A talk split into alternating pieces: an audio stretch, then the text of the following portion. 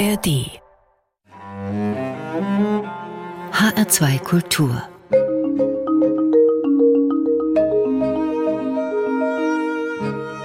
Doppelkopf am Tisch heute mit Katharina Scharf. Sie ist gelernte Schauspielerin mit Solotheaterprogrammen. Sie ist studierte Historikerin und zusätzlich Dozentin für Latein und Hessisch. Gastgeber ist Martin Maria Schwarz. Einen schönen guten Tag, Katharina Scharf. Guten Tag. Das ist viel, was Sie da anzubieten haben, so Ihr Portfolio, Katharina Scharf. Welche von diesen Tätigkeiten, die ich jetzt aufgezählt habe, kommt Ihrem Traumberuf am nächsten?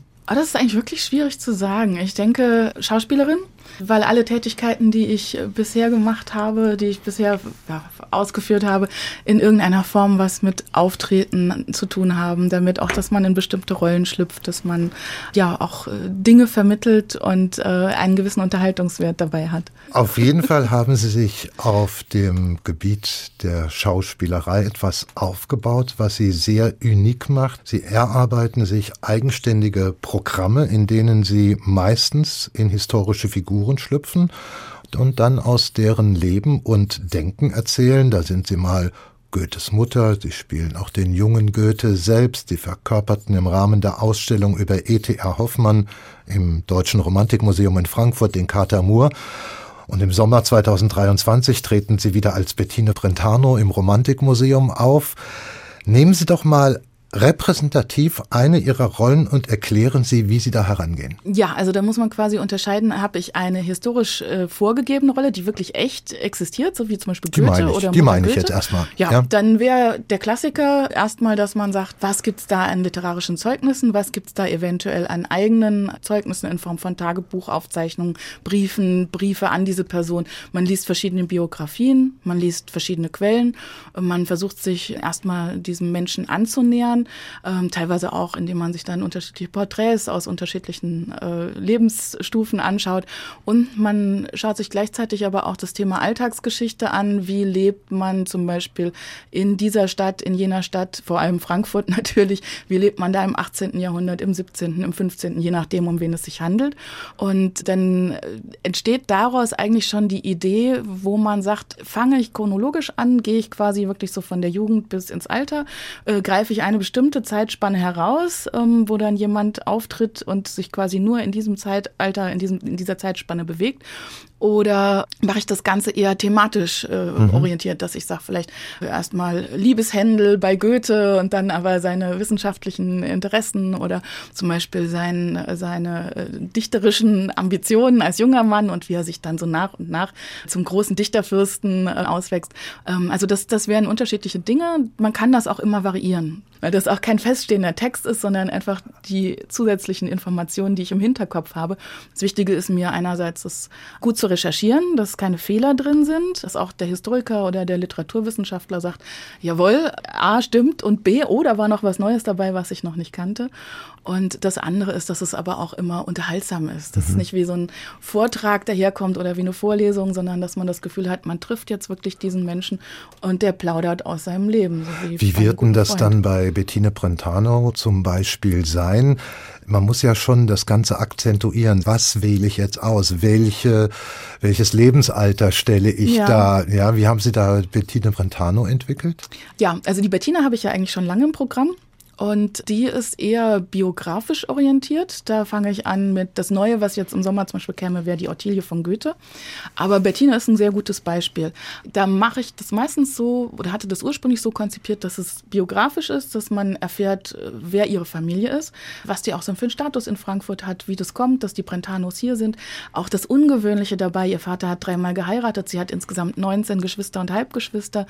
Und dass man so erfährt, wie wird sie denn eigentlich das wilde Kind von Frankfurt? Wie wird sie denn die Rabenschwarze in dem Winkelchen, von der ne, ihr, ihr Bruder dann auch äh, schreibt und dann ihre Schwärmerei für Goethe, das, die Beziehung zu ihrem Bruder Clemens und dann zu ihrem Mann Achim. Also das folgt quasi wirklich ihrem Lebenslauf. Mhm. Aber da lasse ich manchmal auch, wenn dann jemand sagt, ach, äh, wir haben einen Programmpunkt, wir brauchen nur 20 Minuten, dann lasse ich natürlich bestimmte Sachen raus und nehme so ein paar Highlights, die dann da gut passen. Oder wenn ich zum Beispiel jetzt das Thema habe, dass mir jemand sagt, ich wollte vor allem gerne was zum Thema Frauen gestalten. Ne, dann dann sage ich, gut, was ist denn bei Bettine typisch für sie, was für Frauen in dieser Zeit sehr, sehr ungewöhnlich ist. Also ich kann dann immer bestimmte Aspekte auswählen, die besonders wichtig mhm. sind. Ich habe quasi so das ganze Portfolio dabei und kann dann die Bettine in verschiedenen Facetten darstellen. Und das sind ja Monologe die Sie da ähm, bieten? Oder, Sie, oder wechseln Sie? Äh, es, ich habe auch teilweise Sachen, da spiele ich zwei Personen. Da mache ich es meistens so, dass ich in der Pause wechsle. Es gibt zum Beispiel ein Programm, das heißt Romantik trifft Klassik. Und da spiele ich einmal die junge Bettine und einmal den jungen Goethe, die sich ja in diesen Alterskonstellationen nie begegnet sind, äh, sondern sie kennt ihn ja erst, als er dann schon älter ist und sie noch recht jung ist. Aber da stelle ich sozusagen deren beide Einstellungen zum Thema Literatur und zum Thema Leben gegenüber und erkläre, warum Bettino der Ansicht ist, ach, Goethe ist doch eigentlich auch ein bisschen romantisch und Goethe der Ansicht ist, nein, nein, Klassik ist das Wahre. Also das ist auch ein bisschen scherzhaft.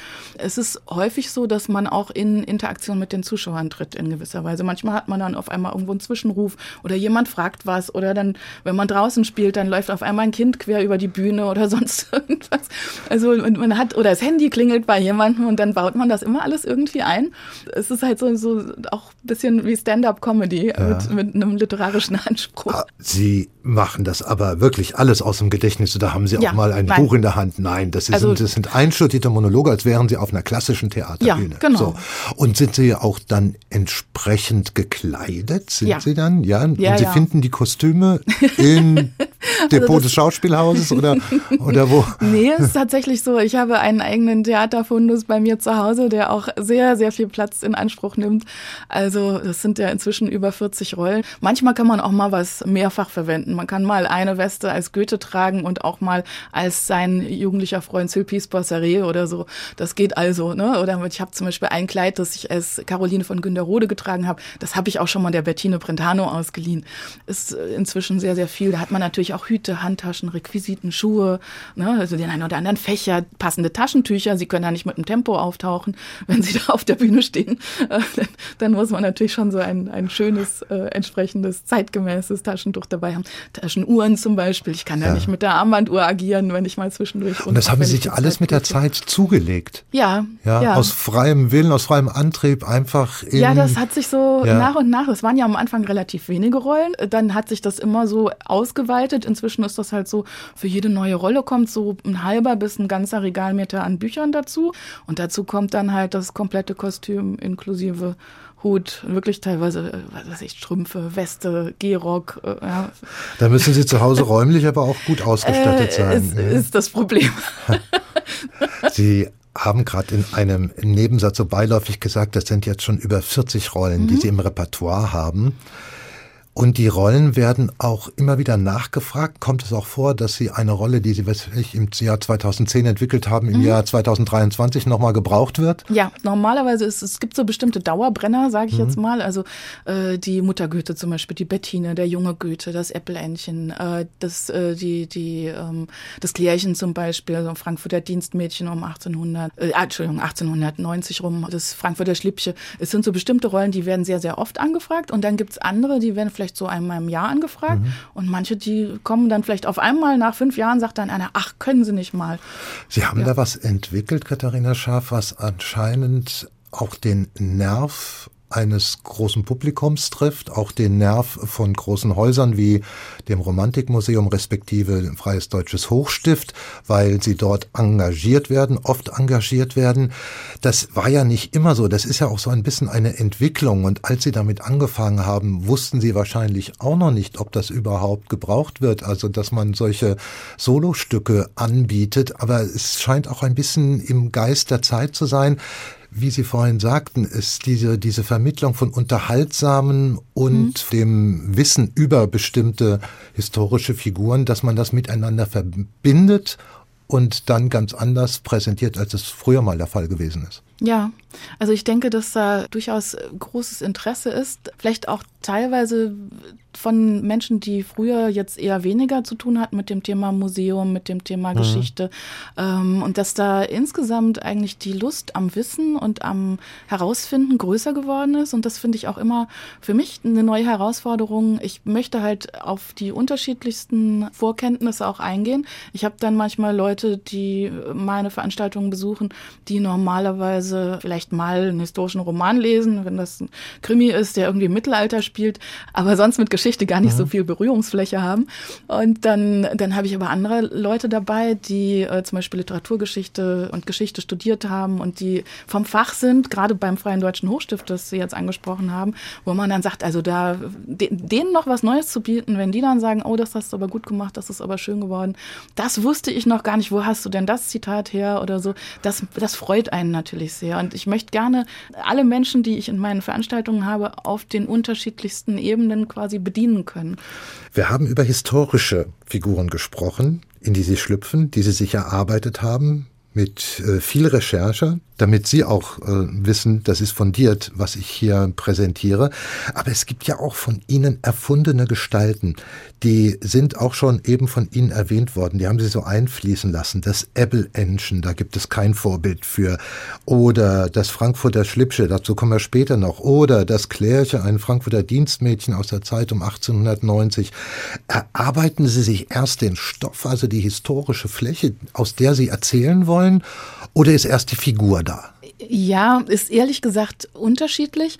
Häufig ist es so, dass tatsächlich die Figur da ist. Das zum Beispiel der, ein, ein Freund meines Vaters, der hat, als ich damals äh, neu in die Wohnung gezogen bin, der hat dann gesagt, ach, können wir deine Wohnung äh, uns mal angucken? Du hast ja sicher ganz viele Sachen jetzt schon in Bezug auf deine Auftritte und so weiter. Und ich habe gesagt, ja, ja, ich habe ganz viel Casual.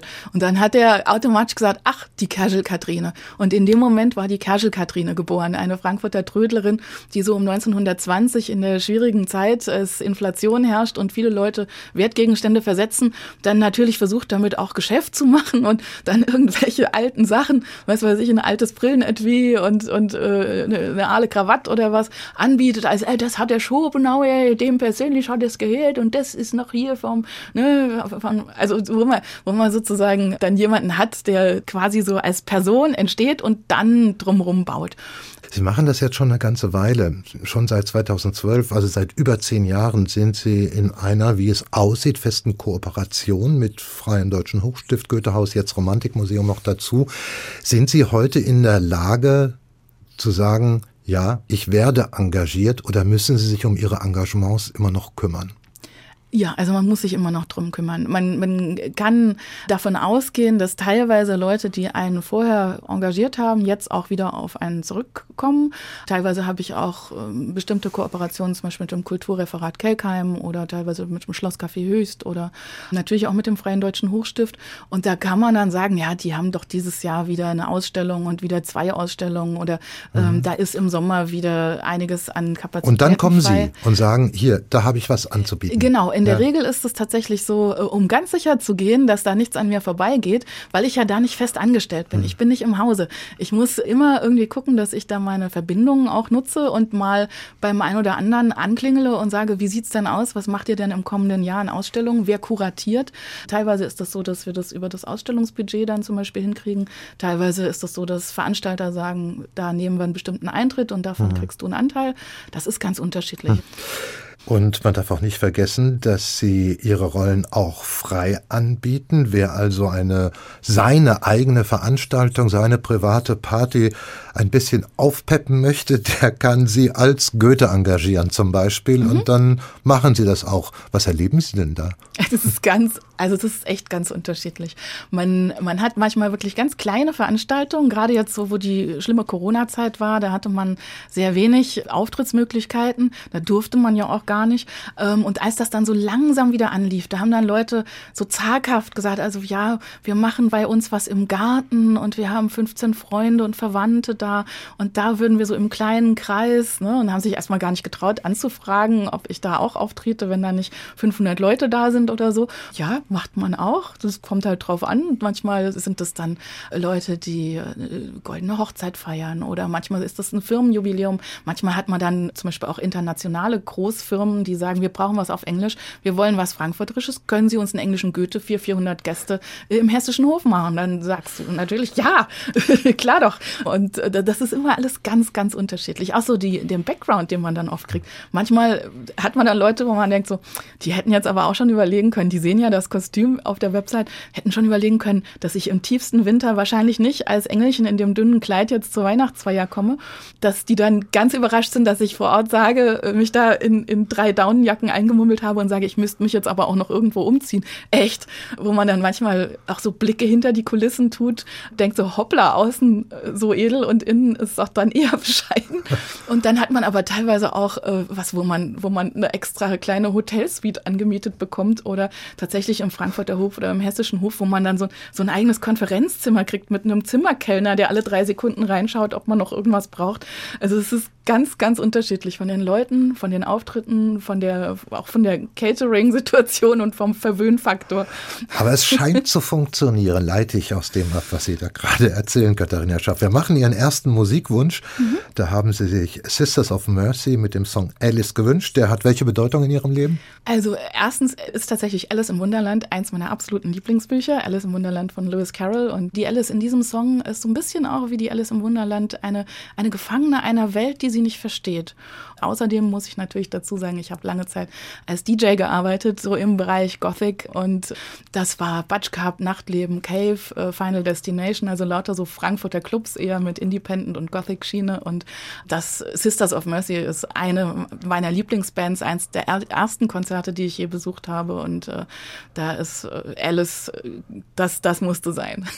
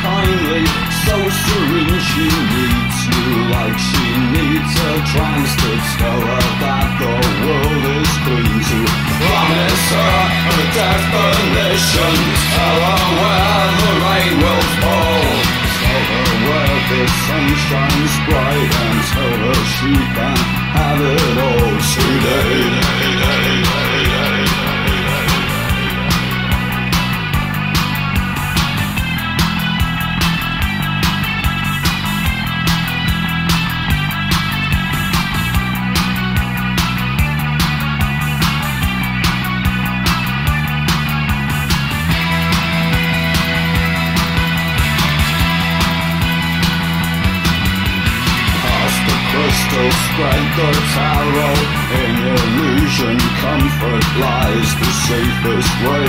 The straight and narrow, no confusion, no surprise. Alice in her party dress to kill She thanks you, turns away. Needs you like she needs her pills to tell her that the world's okay to Promise her a definition. Sorrow where the rain will fall.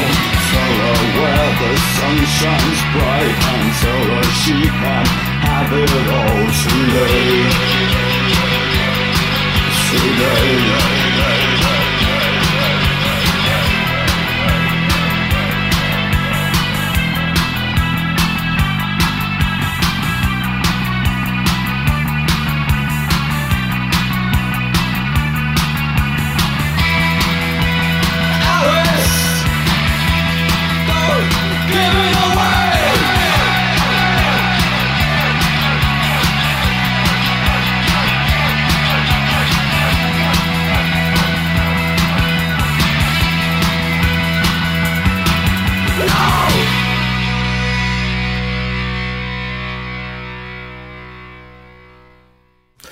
Das war Sisters of Mercy mit dem Song Alice gewünscht von meinem heutigen Doppelkopfgast, der Schauspielerin, Historikerin und Anglistin Katharina Scharf. Gastgeber ist Martin Maria Schwarz. Das alles kommt ja nicht von ungefähr. Sie haben das gelernt. Sie haben Schauspielerei aber nicht in Deutschland gelernt, sondern in England. Wie ist das gekommen? Warum sind Sie nach England gegangen? Also es war damals so tatsächlich, ich bin eigentlich nach England gegangen, um für meine Doktorarbeit zu recherchieren an der British Library und schräg gegenüber von der British Library war ein Pub, der Houston Flyer. Und wenn man da so acht oder zehn Stunden im Hörsaal, äh, Hörsaal sage ich schon, im Lesesaal gesessen hat, ich habe jetzt gerade die Uni wieder im Kopf, im, im Lesesaal gesessen hat, dann bin ich da abends rüber und äh, da habe ich damals, durfte man da noch rauchen, dann habe ich ein Kippchen geraucht und ein Bier getrunken und den, den Evening Standard oder die Times gelesen, wie der Brite das so macht, wenn er Feierabend hat. Und ich hatte zu der Zeit eigentlich schon Lust, Schauspiel nicht nur als Hobby, sondern als Beruf zu betreiben, habe aber dann auch den Wunsch gehabt, das quasi richtig zu lernen, in Anführungszeichen. Es gibt ja auch Leute, die sind großartige Schauspieler und waren nie auf einer Schauspielschule. Aber es war so, dass in Deutschland da eigentlich äh, die, die Klappe sozusagen mit 25 fällt. Die meisten Schauspielschulen nehmen einen ab 16 bis 25 und dann ist Schluss. Und dann habe ich mir halt gedacht, gut, dieser Traum, der wird sich nie verwirklichen lassen. Und dann habe ich in diesem Pub zufällig äh, einen österreichischen Schauspieler getroffen. Wir sind ins Gespräch gekommen, der hat, wie, das, wie man das so macht, hat mir ein Bier spendiert. dann kamen wir ins Schwätzen und dann hat er gesagt, warum, warum gehst du nicht nach England? Die haben hier Schauspielschulen ganz viele und die haben keine Altersbegrenzung. Und da war dieser Wunsch geboren. Und dann hatte ich mir verschiedene Schauspielschulen rausgesucht und hatte mich bei ich glaube, insgesamt erstmal nur zwei beworben und die zweite hat mich gleich genommen, zum Glück, weil ich ja jedes Mal fürs Vorsprechen da auch hin musste und das ja auch nicht billig äh, und nicht, nicht so ganz ohne Umstände war. Steht denn die Lehre des Schauspiels in England auf anderen Füßen als hier? Teilweise ja. Erstens sind die Engländer in vielerlei Hinsicht im Kulturbereich nicht so streng mit Trennung zwischen E und U, wie das in Deutschland gehandhabt wird. Und äh, der, der englische Theaterbetrieb, der hat, wir hatten da diese, die Maxime, die hieß bei uns, und ich glaube nicht nur bei uns, Bums on Seats, also Boppes auf Sitz. Das heißt, man kann sich nicht auf irgendwelche Sponsorgeschichten äh, verlassen, man wird nicht unbedingt unterstützt. Es gibt wenig Kultursponsoring und man braucht seine Leute und man muss die Leute unterhalten. Und dann, dann muss man gucken, was spiele ich. Mhm. Ja, ich kann einerseits natürlich die wunderbarste, ernsthafteste, komplizierteste und äh, vielleicht auch verkopfteste Version von Hamlet auf die Bühne stellen. Wenn dann die Leute nicht kommen, habe ich davon nichts. Und dann, dann muss ich mir überlegen, wie mache ich das einerseits, dass das wirklich sophisticated ist, dass auch Leute, die oft ins Theater gehen und die das Stück schon tausendmal gesehen haben, sagen, das war neu, das war anders. Und gleichzeitig Leute, die sagen, oh, wir gehen halt mal hin, weil Verwandte aus Schottland in der Stadt sind und wir abends was unternehmen wollen, dass die sagen, genial, das war lustig, das war unterhaltsam. Okay, Hamlet jetzt vielleicht nicht, aber dass, dass die Leute gepackt sind. Würden, würden Sie so, so weit gehen, dass Sie sagen, ich habe in England was gelernt, was ich genau für das jetzt anwende, was Sie hier ja, in Deutschland absolut. darstellen. Ja? Also wir hatten ja auch, das ist ja normal an der Schauspielschule, dass man regelmäßig Showcase, äh, so Showcases hat und dass man da zum Beispiel sich vorstellen soll, Castingdirektoren und Agenten und so weiter und so fort und dass man da mit entweder mit Dialogen oder mit Monologen auftaucht. Und mein Schauspielschuldirektor hat mir damals schon gesagt, you're quirky. Also du bist, du bist schräg, unterhaltsam, so, so ein bisschen verrückt. Quirky Roles, that's yours. Und äh, ich habe ich hab gedacht, was? Nein, ich will aber die großen Tragödien mhm. spielen. Ja? Ich will Clytemnestra sein. Ich, ich, ich will Iphigenie sein. Hätte ich auch immer noch nichts dagegen. Und ich glaube auch, dass ich durchaus ganz gut mit klassischen Sachen war. Also er hat mich zum Beispiel sehr für Shaw gelobt, für Shakespeare nicht so sehr. da hatte er andere Vorstellungen. Aber er hat mir gesagt, du bist, du bist ein schräger Typ, du bist unterhaltsam und die Sachen, die du schreibst, wenn du mit Monologen auftrittst, die du selber geschrieben hast, das ist das Allerbeste. Also Sie wurden genau darin bestärkt, das zu tun, was Sie heute zur Blüte gebracht haben mit diesen In Rollen. Und wahrscheinlich, ja. wahrscheinlich wären Sie ohne England vielleicht auch gar nicht auf die Idee gekommen. Also es hat sich sozusagen, meine, meine Idee war in England, ich habe so nach und nach halt festgestellt, viele Schauspieler in England und ich glaube hierzulande auch, haben halt genau das Problem, ähm, man wird nicht dauerhaft engagiert. Man wird mal dafür einen Werbespot engagiert, man kriegt mal da was für drei Wochen pro Proben und dann sechs Wochen Spielzeit und dann ist wieder nichts. Und viele Leute machen halt Temping, wo man sagt, ich bin irgendwo im Office, am Telefon oder ich mache Rezeption oder Messehostess. Und ich wollte halt möglichst viel spielen, immer ganz viel spielen. Und dann habe ich mir gesagt, gut, aber wenn du jetzt zum Beispiel nur gecastet wirst für bestimmte Typen, wo der Regisseur sagt, du bist, was weiß ich, die freche Tochter, du bist die zickige Sekretärin, du bist die besorgte Mutter, das ist immer dein Ding.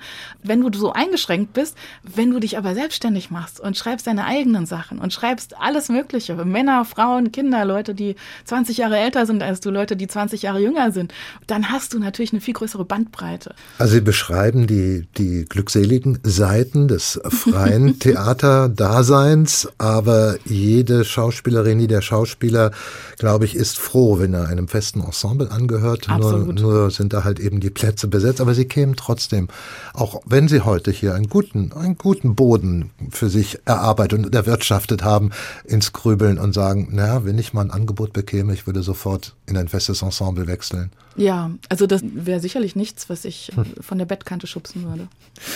Aber Sie haben ja sowieso noch weitere Standbeine. Zwei davon werden wir jetzt noch mal kurz beleuchten. Das eine etwas kürzer, aber es muss sein, weil das zu interessant ist. Sie sind Dozentin an der Frankfurter Goethe-Uni für Latein. Wie kommt es dazu? Das liegt ja noch nicht gerade auf der Hand. Mal ganz kurz die Geschichte, die dahin geführt hat. Also das ist tatsächlich äh, einerseits, ich sag mal, erblich vorbelastet. Meine Eltern sind beide Altphilologen und ich habe als äh, schon als kleines Kind Berührungen mit Latein und Altgriechisch gehabt. Und als ich ne, vier war, hat mein Vater mir den Anfang der Odyssee auf Altgriechisch vorgesprochen. Ich habe das automatisch einfach nachgesprochen. Oder mit fünf habe ich dann angefangen, so die, die Arbeitsblätter, die meine Mutter für ihre äh, Schüler gemacht hat, erstmal die Bilder auszumalen und dann aber auch nachher zu sagen, was heißt denn das und was heißt denn das? Also das war für mich eigentlich so ganz normal irgendwie, dass das so zum Lebensalltag gehört. Und es war eine meiner Leistungskurse, war Latein. Und ich habe dann, als ich in England war, eigentlich äh, geplant, dass ich äh, in England bleiben will. Wusste aber, ich hatte halt keine Lust auf dann zum Beispiel Telefondienst irgendwo und habe halt gedacht, dann kannst du vielleicht Deutsch und Latein unterrichten mhm. an englischen Schulen, an englischen Sprachschulen und kannst Theater spielen. Und ich hatte in Geschichte und Englisch mein Staatsexamen schon gemacht in Deutschland damals. Und man konnte zu der Zeit nur drei, äh, nur zwei Fächer auf einmal machen. Das heißt Latein, da hatte ich alle Scheine, aber ich hatte noch nicht das Examen gemacht. Und dafür bin ich eigentlich nach Deutschland zurückgekommen und äh, hatte da einen äh, Professor, den ich noch nicht kannte, weil der zu der Zeit, als ich hier studiert hatte, noch nicht im Amt war. Der mich dann sehr streng angeschaut hat, als ich gesagt habe, ich möchte bei ihm die Prüfung machen. Gesagt hat, ja, ja, ich verlange aber einiges. Das wissen Sie schon, oder? Ich habe gesagt, ja, das macht ja nichts. Das gerne doch. Und dann habe ich, hab ich bei ihm einen Kurs gemacht mit Probeklausuren und dann wurde er auch nach der ersten, zweiten Probeklausur schon sehr äh, zugänglich und freundlich und ähm, hat dann mich gefragt zum Ende dieses Kurses hin, ob ich nicht einen Lektürekurs an der Uni übernehmen will. Und später kamen dann noch äh, Elementarkurse dazu und inzwischen unterrichte ich halt meistens das Propedeutikum für angehende Latinisten, um Menschen quasi die Brücke von der Schule ins Lateinstudium mhm, zu schlagen. Mhm, mhm. Katharina Scharf, Sie sind polyversiert, das lässt sich ja leicht feststellen, aber es geht auch noch weiter. Dann kommt auch noch das Hessische dazu, aber davon erzählen Sie nach dem zweiten Musiktitel, den Sie sich gewünscht haben. Und jetzt geht's ab zurück ins 17. Jahrhundert, 18. Jahrhundert, zu einem Komponisten und Organisten, der in Österreich geboren worden ist, Gottlieb Muffat. Was hat der, dessen Musik Sie glücklich macht? Also ähm, das stammt tatsächlich aus auf meiner Zeit in England. Ich war da zwischenzeitlich ohne Fernseher und habe nur Radio gehört. Und Muffat, der tauchte auf in einer Sendung über Händel. Ich liebe Händel. Und in der Sendung ging es darum, dass Händel häufig bei anderen Komponisten Elemente geborgt hat und auch teilweise bei sich selber mal geborgt hat. Und dieses Trio von Muffat, das ist eins, das bei Händel dann auch in einem anderen Stück äh, zum Tragen kommt. Und ich liebe, also mein Lieblingsmusikinstrument ist Cembalo. Also ich liebe das Cello und ich liebe liebe das Cembalo. Und das war ein Stück, das habe ich in England rauf und runter gehört. Das habe ich mir damals am Computer aufgenommen.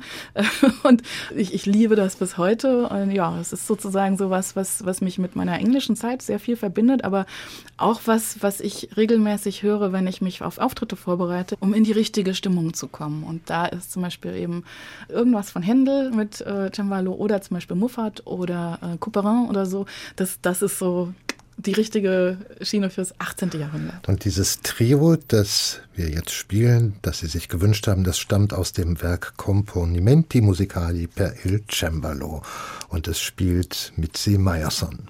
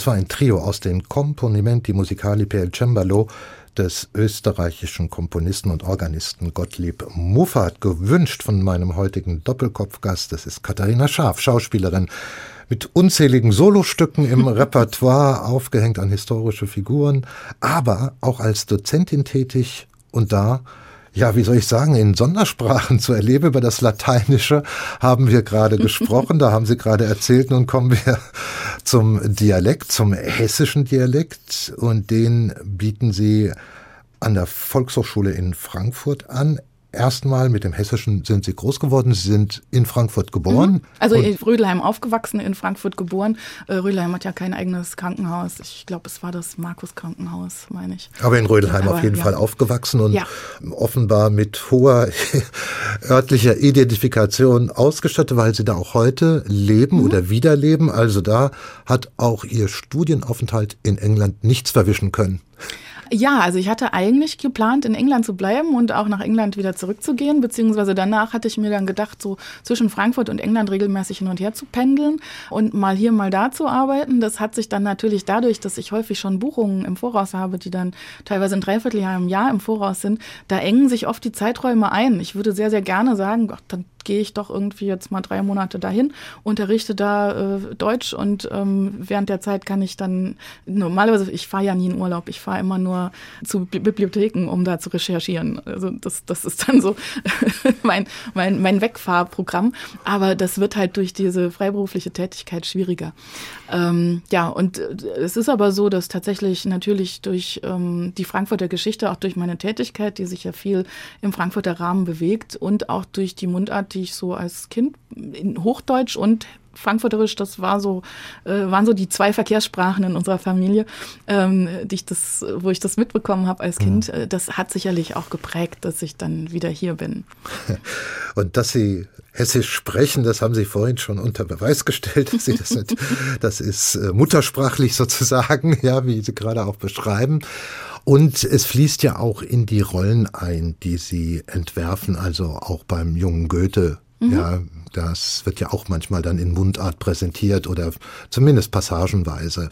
Das äh, kommt da auch schon vor. Aber nun, dieses Hessische als Kursangebot an der Volkshochschule.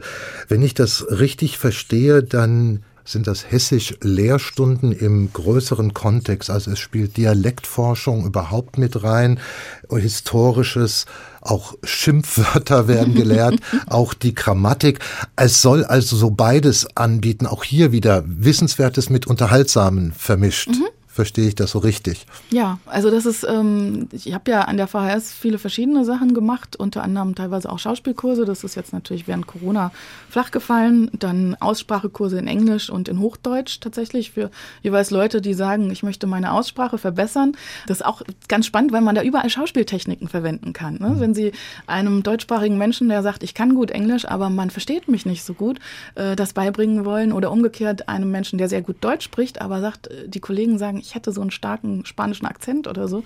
Wenn man denen mit Schauspieltricks dann hilft, das zu überbrücken und das zu verändern, ist das sehr spannend. Und mhm. dann hatten wir aber auch die Idee, an der Schauspiel, äh, an der Schauspielschule, sage ich schon, an der äh, Volkshochschule Hessischkurse anzubieten. Und äh, da geht es in der Tat darum, das einerseits wissenschaftlich aufzubereiten, dass man sagt, was ist denn eigentlich Hessisch? Das Hessische gibt es ja eigentlich gar nicht. Was spielt da alles mit rein? Wie unterscheidet man diesen Dialekt oder diesen Dialektraum von anderen? Was ist das Besondere in Bezug auf Grammatik, Aussprache, Wortschatz. Da gibt es tatsächlich, äh, das gibt's alles, auch wenn man es vielleicht gar nicht so denkt. Und dann geht es aber darum auch, dass man Spaß dran hat, dass man sagt, was ist das besondere kulinarische? Was ist denn ja. zum Beispiel typisch frankfurterisch? Dann mal eine Stadtführung in Frankfurt oder im Goethehaus zu machen, mal zusammen Ebbelwoi zu trinken oder mal Familie Hesselbach äh, einen Ausschnitt aus den Radiohörspielen mit verteilten Rollen zu lesen. Gleichzeitig sich aber auch mal Liebesbriefe auf Hessisch, Hessisch zu schreiben. Ne? auch mal mit dem einen oder anderen anderen liebevollen hessischen Schimpfwort drin oder so. Also das ist, es ist eigentlich äh, wie so ein, ein normaler Sprachkurs, der quasi Kultur, Sprache und, und unterhaltsames Wissen über Land und Leute mit beinhaltet. Und was erklären Sie denjenigen von außen, die hierher kommen und feststellen, wie verwenden die Hessen eigentlich die Artikel, warum sagen die die Bach? Es heißt doch der Bach. Ja, Was erklären Sie denn da? Was sind denn Ihre Antworten? Es ist ja auch wirklich auch ernsthaft, Sie forschen ja, ja daran. Ja. ja. Also es ist tatsächlich sehr spannend. Der Hesse und die Artikel, ähm, das ist nicht von ungefähr. Ähm, da spielen ja ins Hessische, ins Frankfurterische und auch in andere hessische Dialekte spielen ja viele Einflüsse mit rein. Teilweise jiddische Einflüsse zum Beispiel, teilweise französische Einflüsse.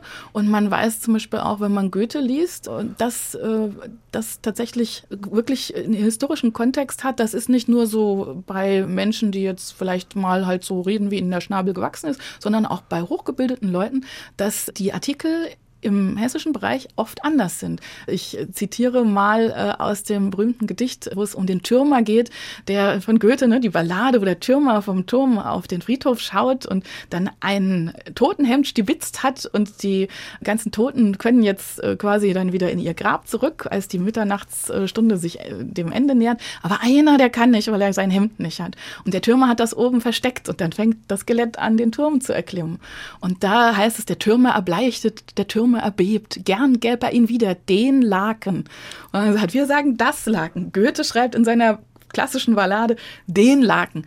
Also auch das ein Beweis dafür, dass der Frankfurter Artikel oder der hessische Artikel nicht mit dem gängigen hochdeutschen Artikel übereinstimmt. Und weiß man, woher das kommt? Weiß man jetzt? Hat man das herausfinden können? Also ehrlich gesagt, da müsste ich jetzt mhm. tatsächlich, weil es gibt ja verschiedene Bücher, die sich damit befassen. Es gibt das Frankfurter Wörterbuch, das solche Dinge aufführt. Ich habe auch ein Buch, das sich komplett tatsächlich mit dem Thema Wortschatz und so weiter befasst. Man kann das festmachen an literarischen Zeugnissen, wo man dann eben Theaterstücke oder Gedichte hat und es taucht auf, dann weiß man, in der und der Zeit ja. hat man das so und so gemacht. Also äh, da kann ich jetzt tatsächlich, wie sich das entwickelt hat. Ich denke, dass das teilweise, es hat ja, ein, ein Ding hat ja normalerweise kein Geschlecht. Ja? Bei mhm. Menschen oder Tieren äh, ist das leichter in der Regel. Äh, aber, aber bei, woher wissen Sie, dass es der Tisch heißt? Lateinisch ist er Französisch, äh, äh, ne? er ist weiblich, mhm. ist er männlich, im Englischen ist er sächlich. Mhm. Wie, wie entwickelt sich das, dass Sie einem Gegenstand ein bestimmtes Geschlecht zuschreiben? Das sind dann meistens Konventionen und, ähm, und es ist so gekommen und irgendwann ja, wurde das, ja. was die meisten sprechen, als Norm festgelegt. Verstehe völlig, worauf Sie hinaus wollen. Ja. Das sind nicht auf ewig festgezimmerte Wahrheiten, ja, man muss ja sondern das kann sich auch wieder auch selbst heute können sich das, das kann gut sein. Denken ja. wir mal an moderne Wörter, sowas wie E-Mail. Da gibt es auch Leute, die sagen, ich sage zum Beispiel die E-Mail. Mhm. Manche Leute sagen das E-Mail. Also der E-Mail habe ich noch nicht gehört, aber ähm, ne, es gibt so, gibt so verschiedene Sachen, wo man sagt, das hat kein Geschlecht, das kommt aus dem Englischen oder es kommt aus einer romanischen Sprache, wo es nur männlich und weiblich gibt. Mhm. Sagen wir das jetzt wirklich männlich oder weiblich oder sagen wir, das ist ein Neutrum? Ich sehe die Weite dessen, was Sie in solchen Hessischkursen vermitteln können und wie weit das gehen kann. Und daraus kann man ja auch schon schließen, es kann bei solchen Angeboten jetzt nicht darum gehen, einer neuen Generation das Dialektsprechen beizubringen, was halt gerade mehr oder weniger verloren geht, weil das nicht mehr die Norm ist. Es, man wünscht sich das wieder zurück, aber es ist längst in einer Schwundstufe begriffen, die man auch nicht beliebig steuern kann. Es geht bei diesen Kursen dann um was anderes. Es geht drum einerseits für Leute, die hier neu zugezogen sind, gerade Frankfurt, das Rhein-Main-Gebiet hat ja eine sehr starke Fluktuation auch an Bevölkerung. Für diese Leute so ein bisschen ein Angebot zu schaffen, wo man dann sagt, ach, das heißt das mhm. und so klingt das und ähm, dass die sich auch ruhig mal trauen und sich ein bisschen im Dialekt versuchen, selbst wenn es noch nicht so richtig echt klingt. Aber man, man weiß ja auch, dass wenn man längere Zeit in einem bestimmten Lebensraum verbringt, dass man dann durchaus auch einen bestimmten Klang annehmen kann. Für die ist es häufig auch so ein bisschen, ja, vielleicht eine neue Heimat finden, äh, mehr erfahren über die Hintergründe, das Ganze kombinieren auch mit dem Thema Geschichte, auch mal mit so einem Rundgang durch Frankfurt, mit, mit Sachen wie, was ist denn eigentlich die Grisauce und warum gehört da um Gottes Willen keine Mayonnaise hinein oder sonstige schreckliche Sachen. Und ähm, also so Sachen, quasi so, eine, so, so ein Angebot zu machen, lernt eure neue Heimat mhm. bisschen besser kennen. Gleichzeitig aber auch für Leute, die hier beheimatet sind, so, so ein bisschen Hintergründe zu öffnen und, und zu schaffen und zu sagen, ach so, deswegen. Meine Großmutter hat das auch immer gesagt. Jetzt weiß ich auch wieso. Ja, und, und äh, das, also quasi so vielleicht alt und neu zusammenzuführen.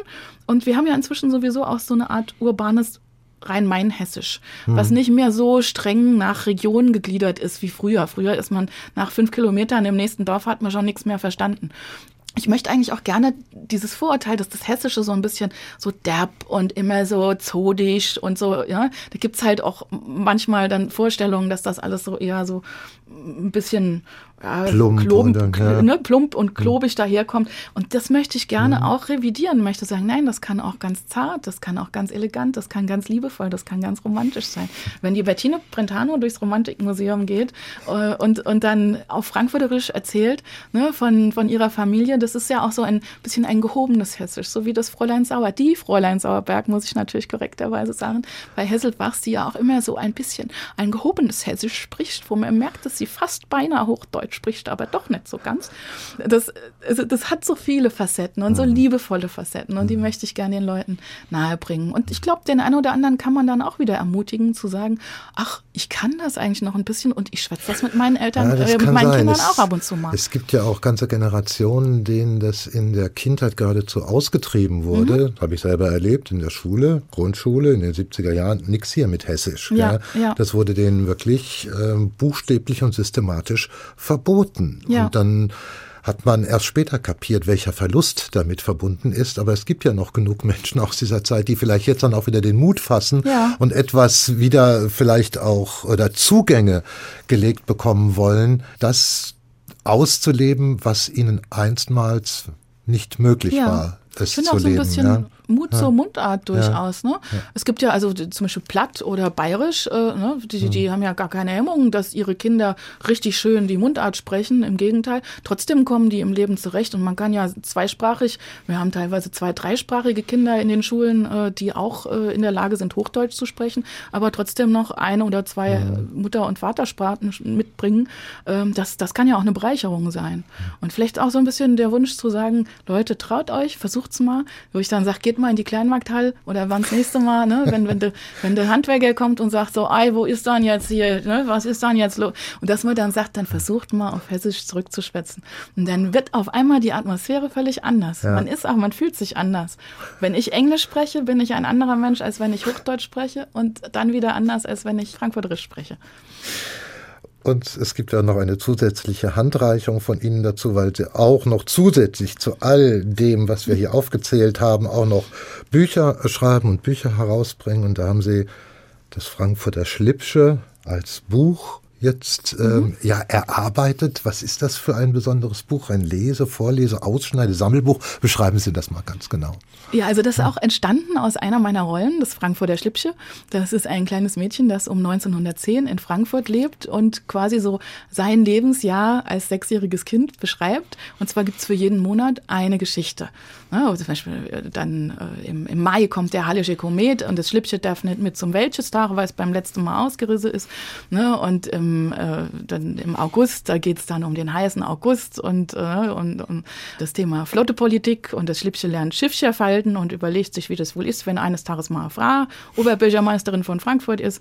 Und im Winter geht's natürlich zum Tannenbaum aussuchen auf den Römerberg und so weiter. Also es sind so lauter Geschichten, die mit Frankfurt in der Zeit zu tun haben. Und für jede Geschichte gibt es auch ein extra Ausschneidebildchen. Da gibt es nämlich eine Anziehpuppe, das Schlippchen mit zwölf Kleidern, wo zu jedem Monat ein Kleidchen passt und auch so ein eingeklebter Schrank dabei ist, wo man die Kleider alle drin sammeln kann. Das Ganze auch noch mit einem Glossar versehen, auch für Nicht-Hiesige und in durchaus gut verständlichem Hessisch-Frankfurterisch geschrieben, wo man auch vorlesen kann, sehr schön und zum Beispiel den Kindern auf die Art ah, das Frankfurterische durchaus nahebringen kann.